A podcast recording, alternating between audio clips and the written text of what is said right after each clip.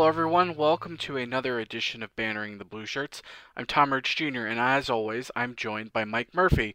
Mike, how are you doing on this cold and rainy Thursday?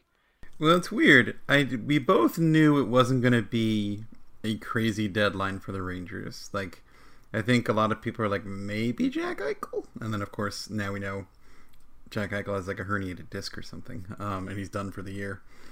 But it was goddamn boring, Tom.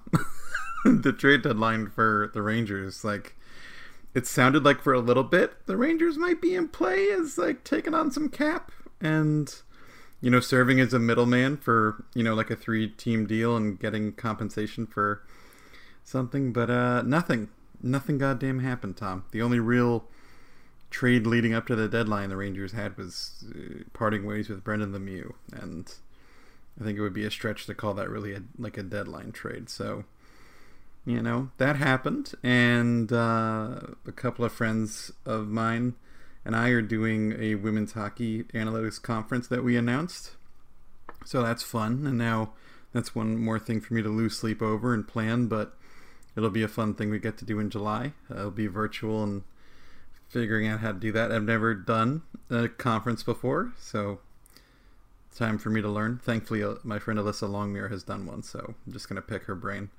And she's doing this one with us. So, um, but yeah, other than that, hanging in there. Deadline was boring, and I'm eating Chinese food tonight. So, not a bad, not a bad week. Other than like you said, it's been a couple of pissy rainy days lately. Yeah, as far as the deadline goes, it's it's pretty much the moves that the Rangers did not make. We saw obviously um, there was rumors that they could be involved with caps transaction trades, like you mentioned. Um, we saw that with the David Savard trade, where you had you know intermediaries helping to you know move him to ultimately to Tampa, and then there was the reports um, which we saw from Larry Brooks and we saw from Darren Dreger and Elliotte Friedman, you know, surrounding Tony DeAngelo, how the Rangers have been pretty much prepared to buy him out this summer and his representation um, came to the Rangers with a proposal of, hey, you know, we can do you know mutual termination of contract, which pretty much is you know exactly what it sounds like. Um, Rangers don't owe Tony anything. Tony's free to go, and then he would go through waivers before that, and obviously he wouldn't get claimed. And uh, the one team that was out there, and it first it was a little bit information, and as time's gone on, we've heard a little bit more. Although um, you never know how serious things were, but it was the Montreal Canadiens were one of the more interested teams, and if that route had gone down, it wouldn't have just been a one-year deal. Um, I know um, Elliotte Friedman had mentioned that he heard that it would have been a situation where he signed for the rest of this year and a deal for next year that would have quote unquote made him whole for the money he would have lost out on by um, the mutual termination. So obviously that sort of doesn't happen, and then he says uh, his his goodbye in respects on Instagram. Um, you know, he's sort of saying like, "Well, we know what's going to happen next," and you know, thanking fans and, and all that stuff. And uh, that pretty much wraps that element up until he's officially bought out in the summer.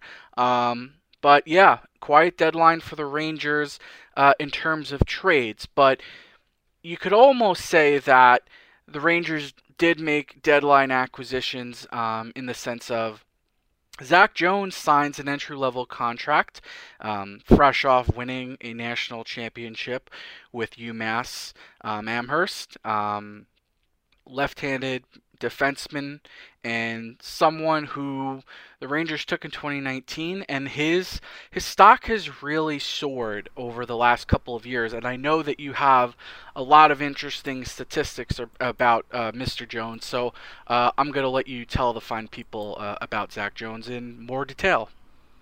Yeah, I, I was really curious about Jones not only like when the Rangers signed him but I was it was a guy I was curious about just because of you can't help but look at the uh, the blue line and the prospects that are here and think about Reunanen and what future he might have. Then you think of Jones, you think of Nils Lundkvist, and like it's like kind of a conveyor belt, and you wonder what guys might get knocked out, knocked off, and what young guys might get a chance to really carve out an opportunity for themselves.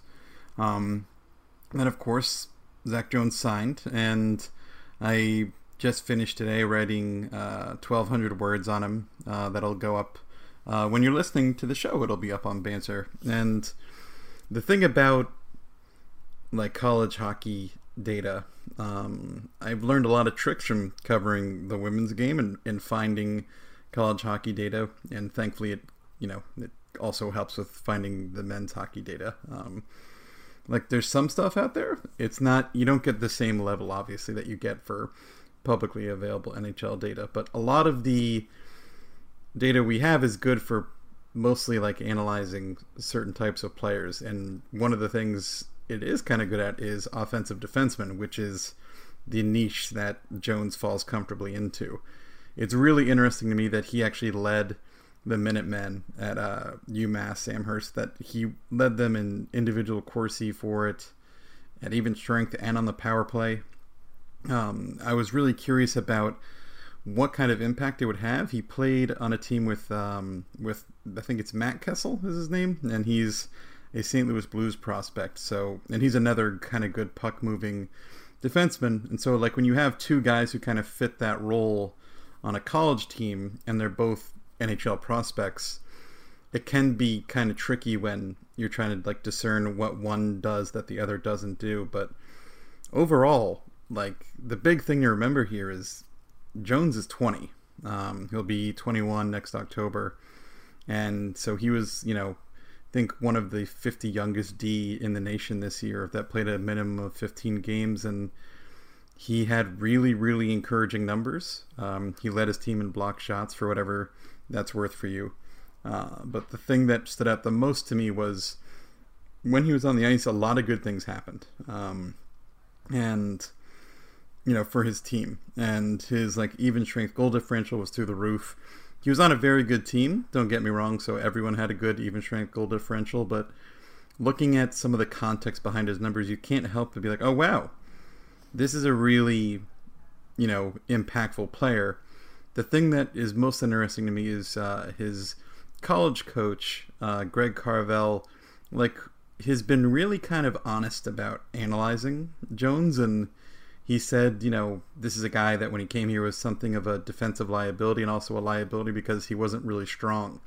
And I one of the stories you're going to hear a lot of with Zach Jones is he's five foot ten and 170 pounds, so he's on the smaller side for a defenseman. But we need only look at what a five foot ten Adam Fox can do to understand sizes and everything, especially in the modern game. And Carvel has said like maybe he's going to be a player who can be a, like an Adam Fox, which of course is high high praise, and we shouldn't rush to that uh, rush to those expectations for him.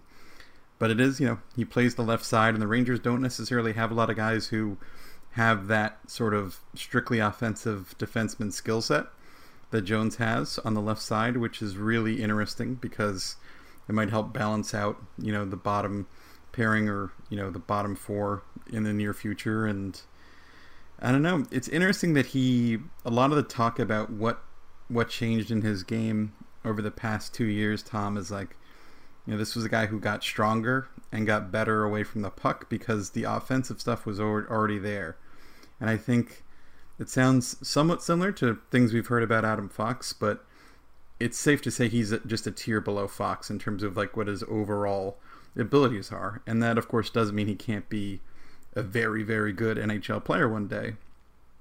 I do think it just means we should keep that in mind when we're evaluating a guy who's a 20 year old defenseman. Certainly, and like I, I think it's important what you just said, like in vis-a-vis like Adam Fox, um, in in the sense that like we have a bunch of different prospects that we, we look at and when you're talking at least from the Rangers perspective um, you know, obviously Nils Lundkvist would probably be at the, the very tippy top of that, and then, you know, obviously someone like Zach Jones is, is of importance, and Braden Schneider, and, and you mentioned Reunanen earlier. Um, but that's fine because theoretically speaking, there's only so much ice time to go around. but you want to have the right types of prospects. Um, I think ideally having someone who can move the puck, can skate well, can be able to make plays is beneficial. Now, you obviously want to have as good players as, as you can, and you know that that's the goal. But even if he's um, a second pair guy, a third pair guy. You still need good players in, in your lineup, and you know based on, on what we've seen and how he you know projects, um, you're looking at someone who will help the Rangers, and I think fans understand the types of players that the Rangers have skated over the last few years, and you know we've seen a lot of badness. Like we've seen Libor Hajek, we've seen Rob O'Gara. It's been ugly at times. So anytime you're able to add someone who's young, who's showing potential, it makes it a world better. And and I think how the team has added people, whether it's Trouba and Fox and Miller and Lindgren, you're now having somewhat of an environment, and I kind of feel weird like lumping Miller into that group, like where Miller is a rookie himself this year, Fox is, is a sophomore, but it's this environment where they're playing so well that you don't have to worry about it too much that you're talking about adding another young you know player to the mix and it, it's not this this element of oh you're really going to need someone to to shelter so and so because you pr- pretty much have like a balance. Um, yeah, it's a lot different than it was five years ago, right? When it felt like there was the token kid, and then there was all these established guys and a couple journeymen, and like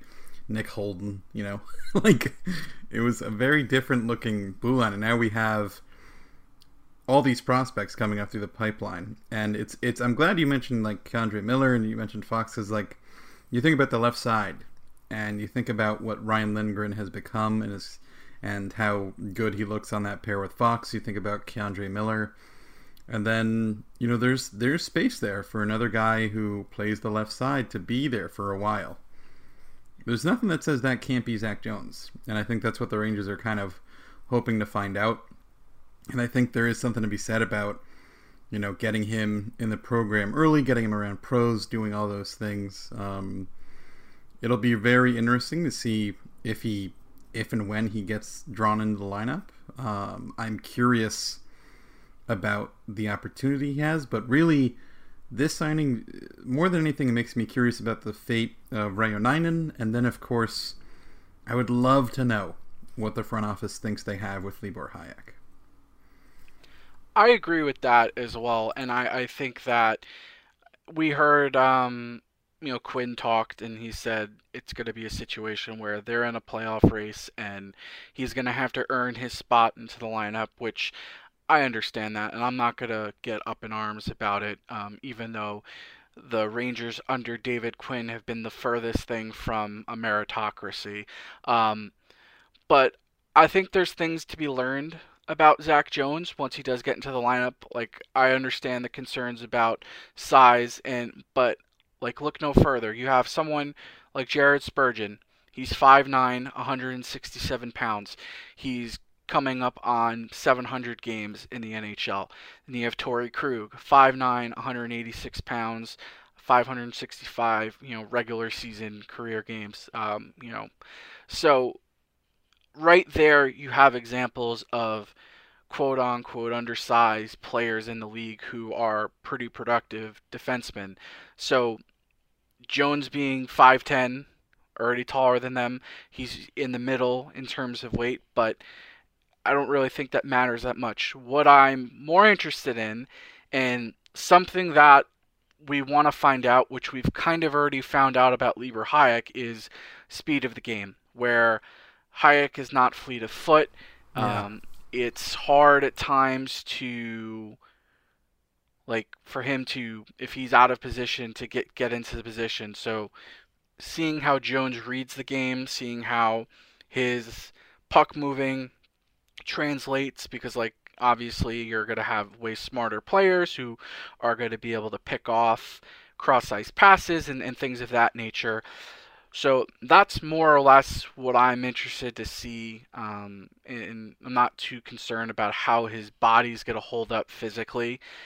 Although I understand, you know, it's it's something we see with all the players. Like, look at the the strides Kakko made in terms of, of fitness, and you look at Chytil, who was also a little bit on the smaller side. But um, I, I would say that Hajek is kind of on notice, and if the Rangers do end up dropping a couple of these games coming up because of how tight things are, it puts the math not in their favor, and then yeah. I, I, think you see him draw into the lineup.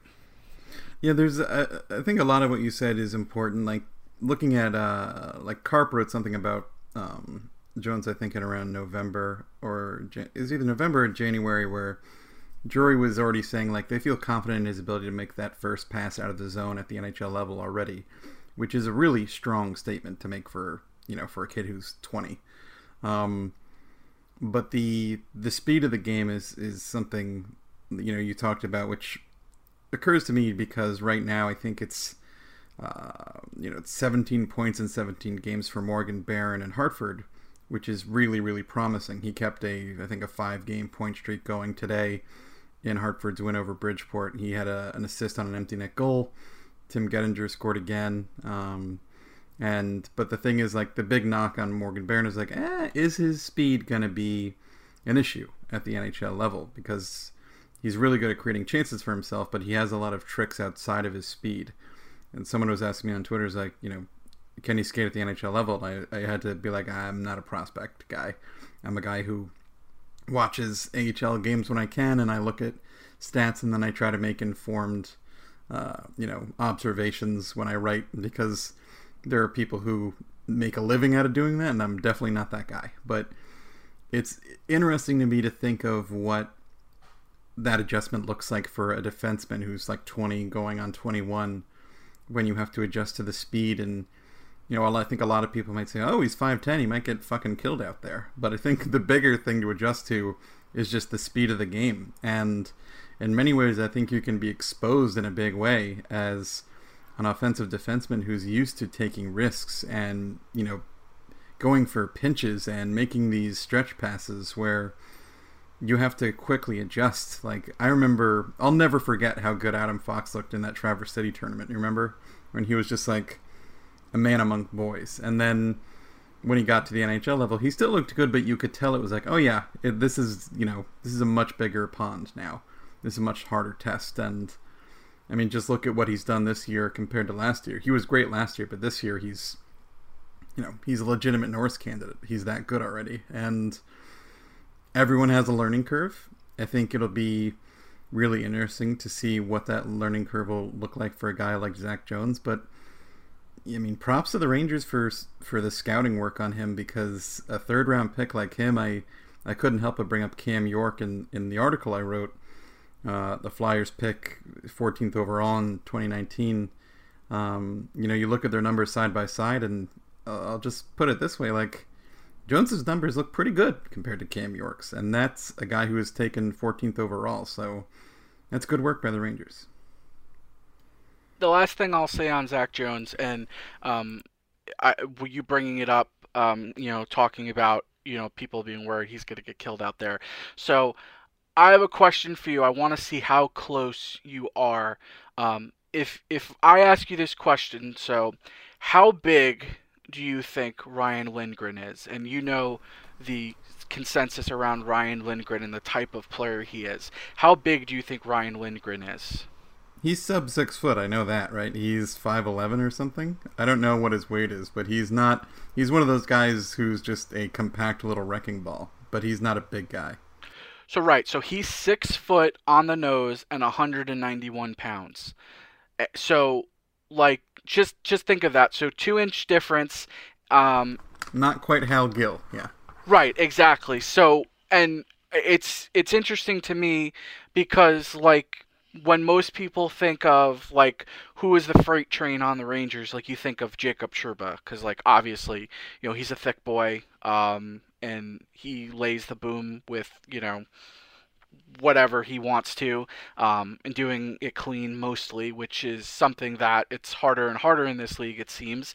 Um, but then it's like Ryan Lindgren, obviously, he gets the kudos for that game against Washington where he drops Alex Ovechkin, although it did wake him up and allow him to score two goals if that's you know the what you want to believe. Um, but like, I still take it. It was fucking awesome. Oh yeah, exactly.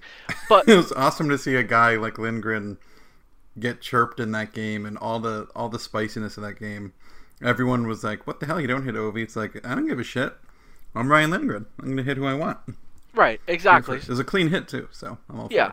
So if you figure Zach Jones, he's still a work in progress, only 20. Maybe he grows another inch. Maybe he puts on 10 to 15 pounds of muscle. It's, you know, it, it, then he's pretty much Ryan Lindgren's size. And the only reason I point this out is it's, you know, it doesn't matter in the grand scheme of things because their games couldn't be any more different in nature. But just to sort of um, dispel that idea of, man, he's really small and he's going to get crushed out there. I mean, you know, there was another guy for the Rangers that was pretty small. You know, his name was Matt Zuccarello, and that really didn't stop him from, you know, doing things either. So um, if you have skill and you're an offensive player and you're able to move the puck and you're able to able to skate and you know you don't really have to worry that much about getting hit. So I, I think that in the long run, Zach Jones is going to be fine. And like I said, it's more so okay. He's coming off a massive high, playing NCAA hockey, winning a national championship. What's that speed transition like? Um, because it does take some time, you know, as we've seen with uh, other players. Yeah, I agree. I mean, it, it's funny. I mean, we could either transition to talking about, you know, we're talking about adjusting to the NHL game, and a guy who we've watched now for six games. I was telling you before the show, I can't believe it's six games because it doesn't feel like it's six games already. But Kravtsov, um, what are your thoughts, Tom, after six games of Vitaly Kravtsov? So I will give you my thoughts on Vitaly Kravtsov right after this ad break.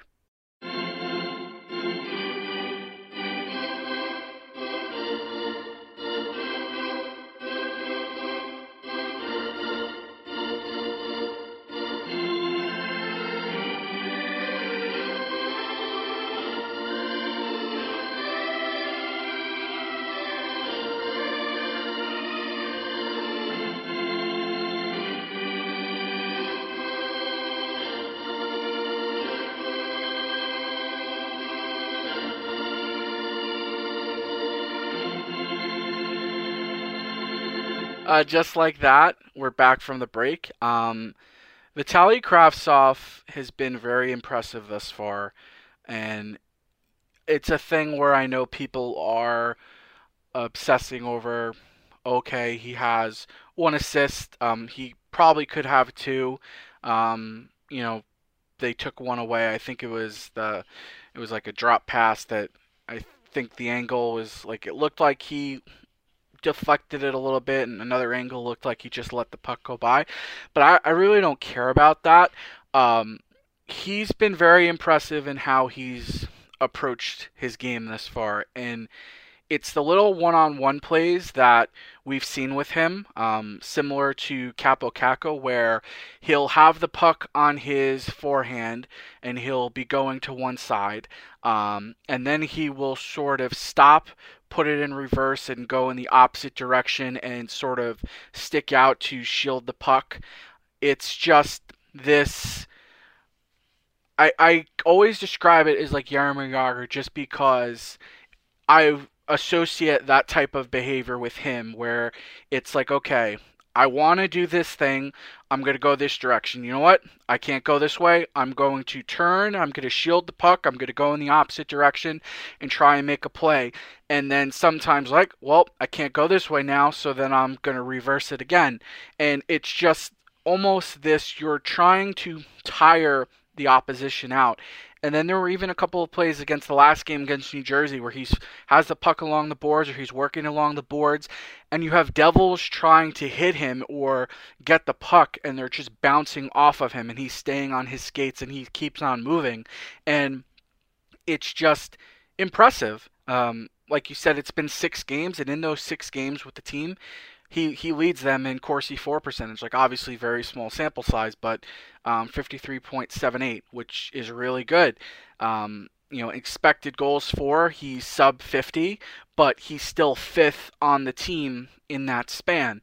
So in terms of how the Rangers have played lately, you've had ups and downs. Um, you know, shielded by really good goaltending from Igor Shesterkin, who picked up his first shutout, which was really cool to see. Very but, cool to see, yeah.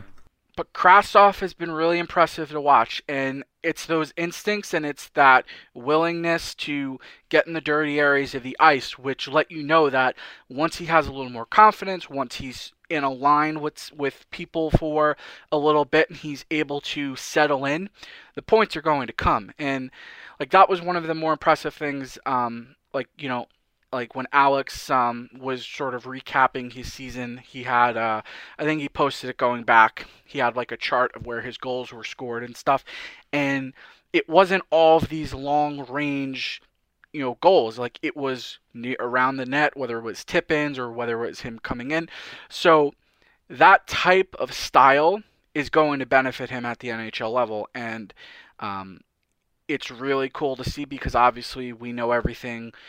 He came over and things didn't go well in Hartford, and he went back to the KHL and and you know everything associated with that to get to this point where he's looking so comfortable and so strong six games in you see a legitimate NHL player in there and, and someone who could uh, make a real good difference for this team. Yeah, the thing that I, my first impression from him is like I was excited to see Laugh. I was excited to see Kaapo Kakko. And like watching them after a couple games, you're just like, oh yeah, I see, I see what you know. You see little flashes of things, and after everything that had gone on with Kravtsov, you couldn't help but be like, oh, I just hope this works. Please work. And really, he's just fun. He's f- fun to watch when he has the puck. He's a slippery player. He reminds me at times a little bit of Booch.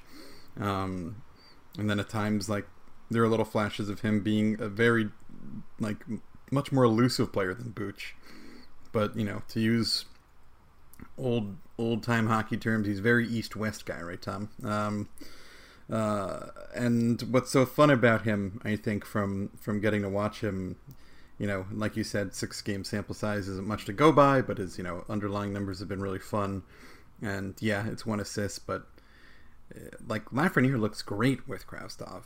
That the kid, it's so fun watching that line, and like everyone is kind of buzzing about just the way he looks and what the eye test is telling us, and to find even like little little motes of evidence in terms of the underlying numbers to say like is is he really as good as he looks? And I think you know like you said this is an NHL player. Uh, he's he's arrived. He's ready.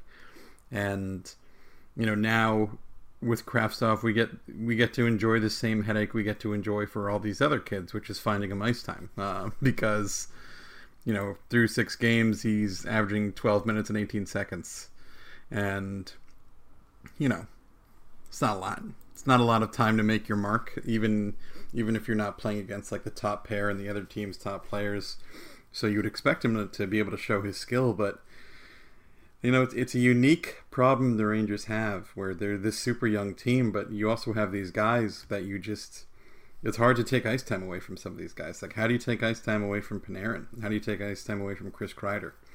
How do you take ice time away from Pavel Buchnevich this year, for goodness sakes? And, you know, and of course, you know, you have the case of Ryan Strome and Filipino, but then, you know, admittedly, I think there are some games where Filipino doesn't always look like he's fully engaged or he's completely ready for a bigger role yet.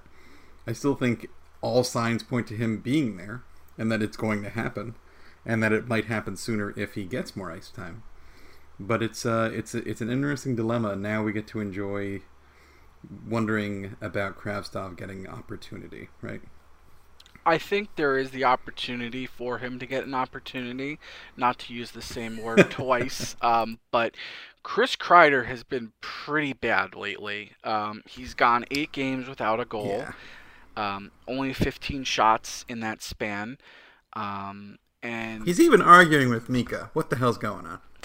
Yeah, it's uh and like if you extend it to uh like 11 games, so he has one goal in his last 11 games, um which is not great and um like I don't know. And like I don't want to take a sample like a small sample size out of context or try to make something bigger than it is because you know on the whole you know 17 goals in 42 games um, you know that shooting percentage is uh, 20.2 which is you know 7.6 higher than his career uh, or 6.8 higher than his career average. I almost I did wrong math there. Um, but like this was one of the concerns with signing a guy to a long-term contract that the nature of Chris Kreider was he is a roughly a 45 to 50 point player um, and he's going to have these highs and lows and the problem becomes when you have talent on the wing. You have your Panarin, Kakko, Lafreniere, you know, Buchnevich, uh, Kravtsov. You don't have enough top six spots, and they can make this work for a little while because you're going to have a time where you have all of these guys on entry level deals. So if Kreider ends up being on your third line, it's not ideal, but it's it's not going to really blow up your books. So in the interim though, like the KZB KZB line has been pretty stale. Uh, I know Rob Luker has posted a lot of a lot of things on you know has his Twitter feed and you know showing how the Rangers have pretty much changed everything except that line uh, and the first power play unit.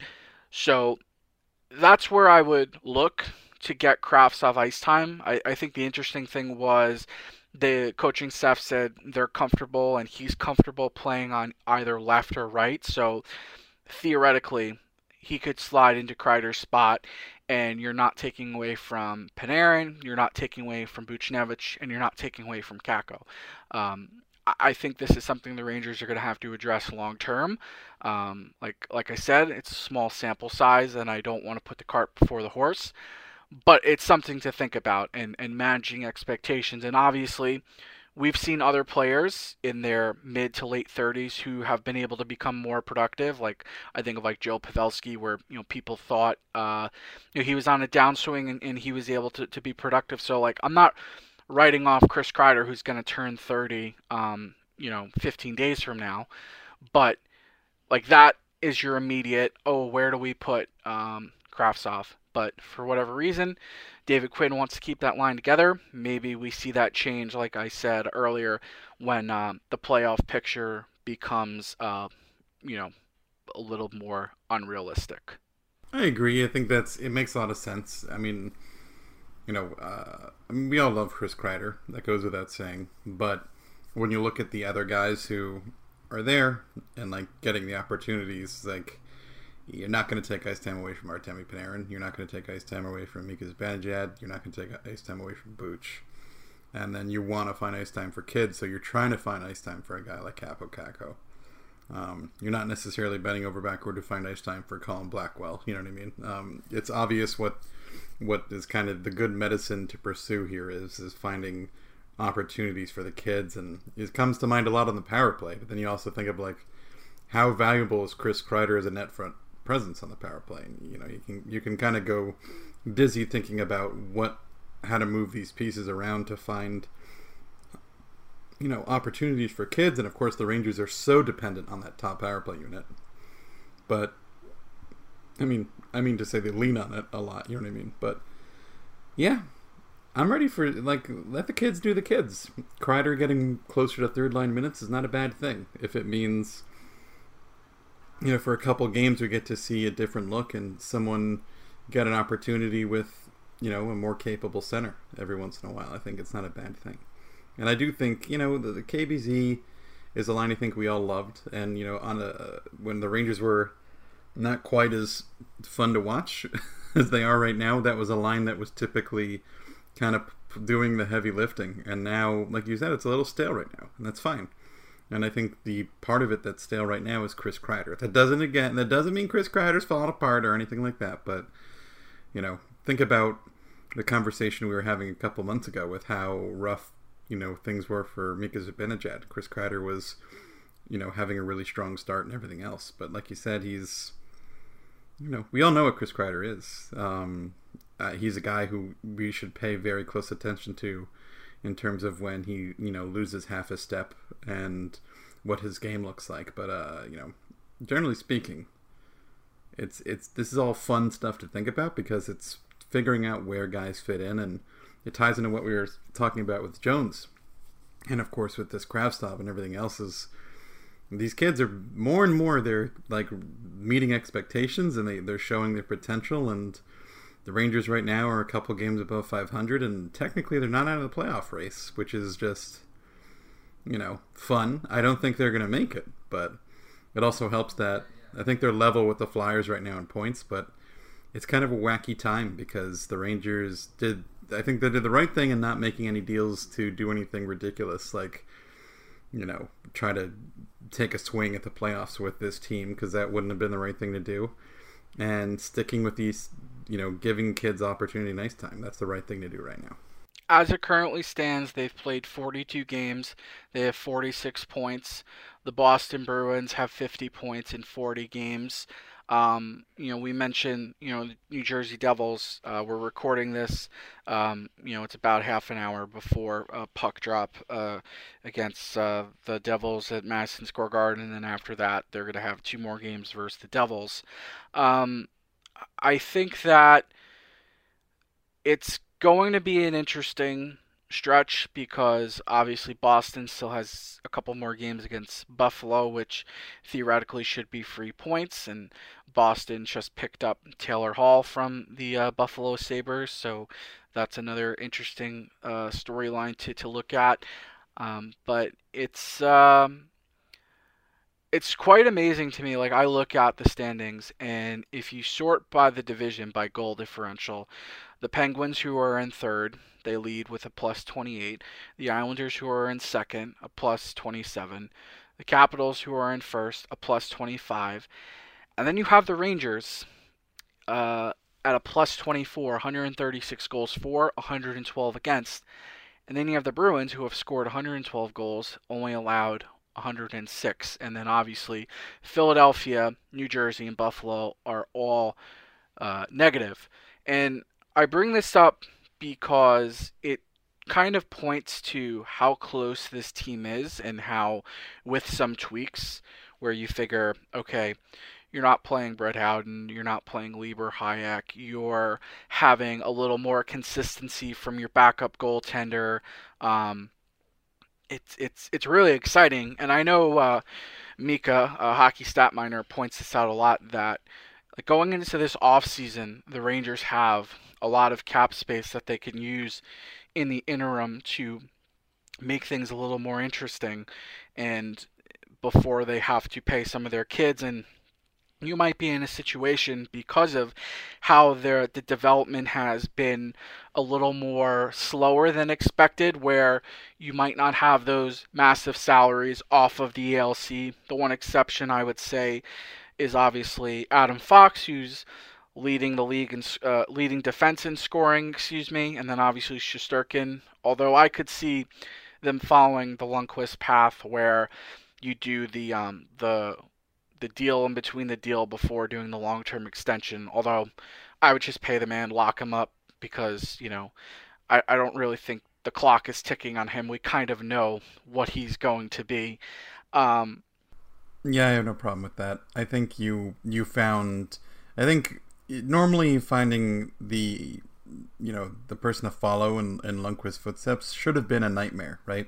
It should have been very hard to do this is not a bad solution with Shesterkin. I have no issues with locking him up because he already looks like he can be for a while one of the top 12, 10 goalies in the league, and maybe more than that. But I think it's it's safe and reasonable to say he will be in the top third for a while if he continues to be this good, and that's you know great goaltending is, is all you can ask for. Above average goaltending can win Stanley Cups, and I think he's projected and playing often like he's better than an above average goaltender.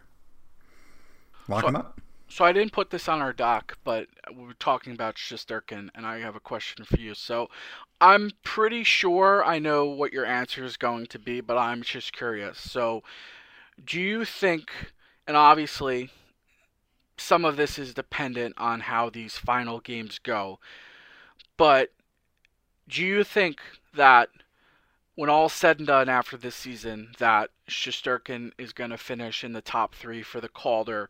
or do you think that he didn't play enough, or there's just going to be the focus on like Kirill Kaprizov and some of the other rookies who got headlines um, for the majority of the season? I think it hurts his case that there are a couple other goalies that have um, stepped into significant roles um, around the league, and also the fact that he got hurt. You know, I also think the odds are kind of stacked against you anyway. If you're a rookie goalie to win the Calder, I mean, who's the last guy to do it?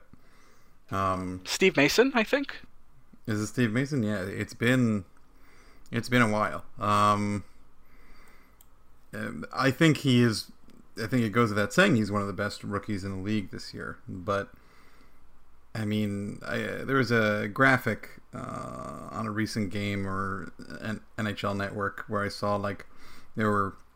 I think he was fifth among rookie goalies in wins, and of course, you shouldn't evaluate goalies by wins or their record or goals against average necessarily, uh, but voters will. And it's it, it was interesting to me because it's like ah shit, he's not getting he's not to get enough uh, credit, and that's that's a bummer.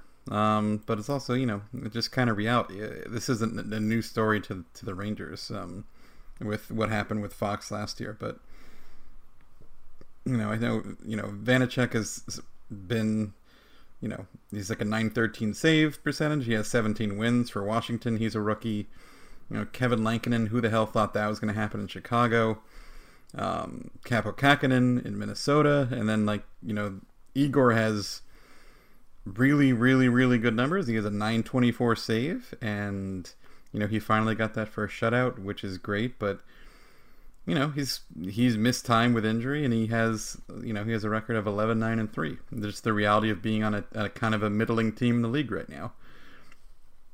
You know, it's a, a little different than playing for the Washington Capitals. So then, of course, you have the whole. Oh yeah, there's Kaprizov, who's you know, he's like a grown man playing among rookies, so he looks absolutely unfucking believable.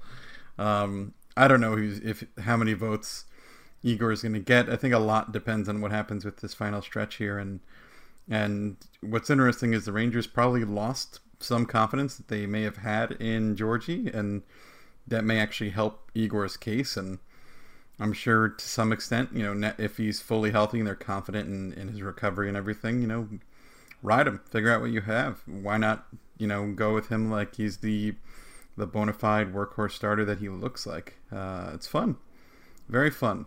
I want. It would be nice, Tom, if Rangers get awards. I want that world. I just don't expect it.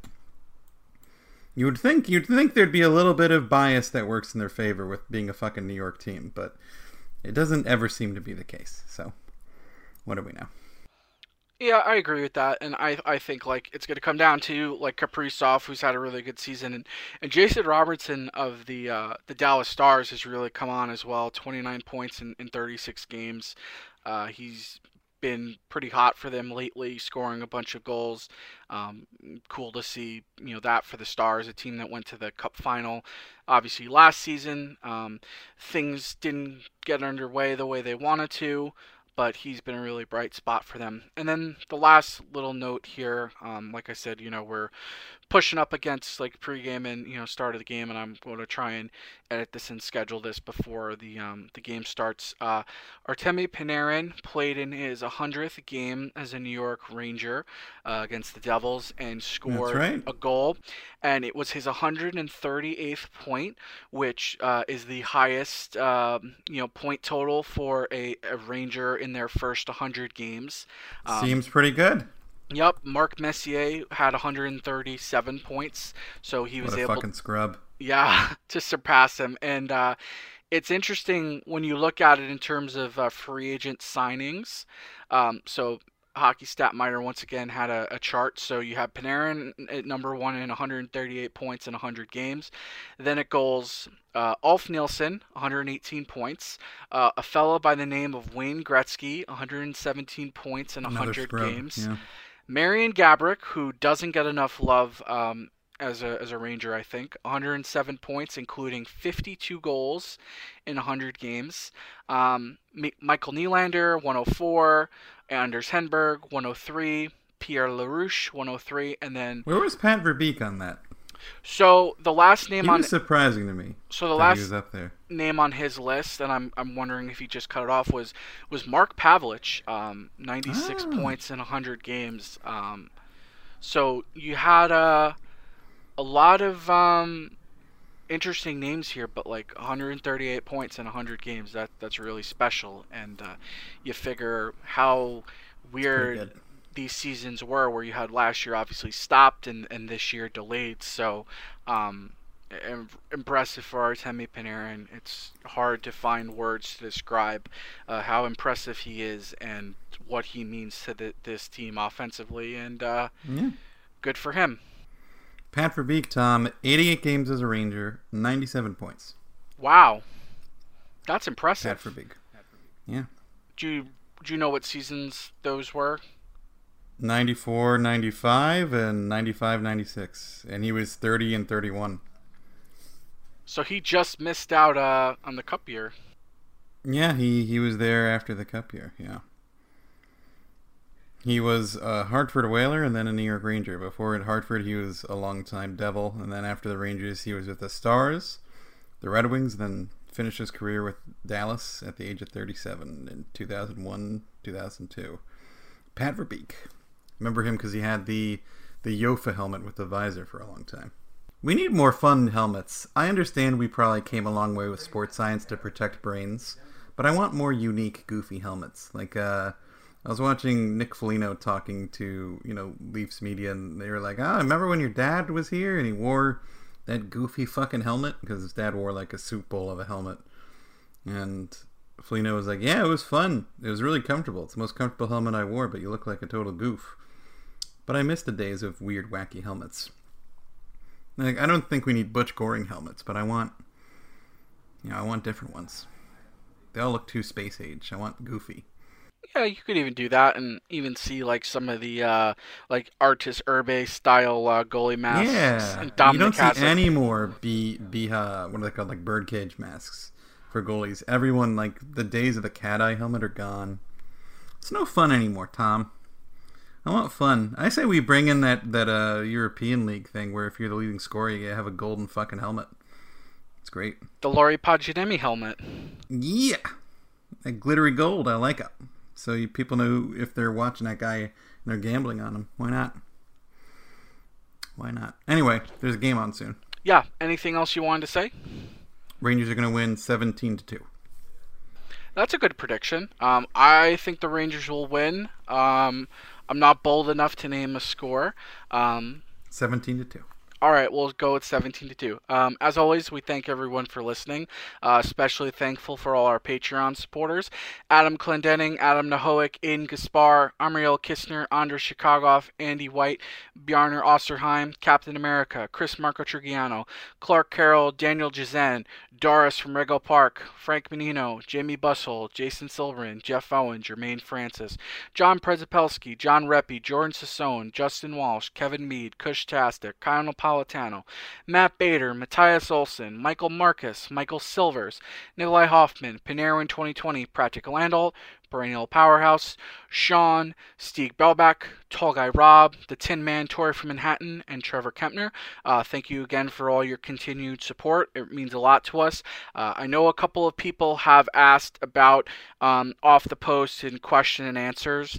Um, you know, logistically, it's been kind of hard for us to record a podcast, let alone two shows a week. But we're gonna work on um, having an element where we're gonna, you know, try and have like, you know, the news and topics segments, and then towards the end of the show, we'll do question and answers. So stay tuned for that. It's something that we're working on uh, to have soon. But uh, you know, again, uh, thank you for your feedback. And uh, Mike, as always, I appreciate you. And thanks for doing the show. And I'll talk to you again soon. Sounds good. Hopefully, we get better weather soon. Take care, everybody. Bye bye.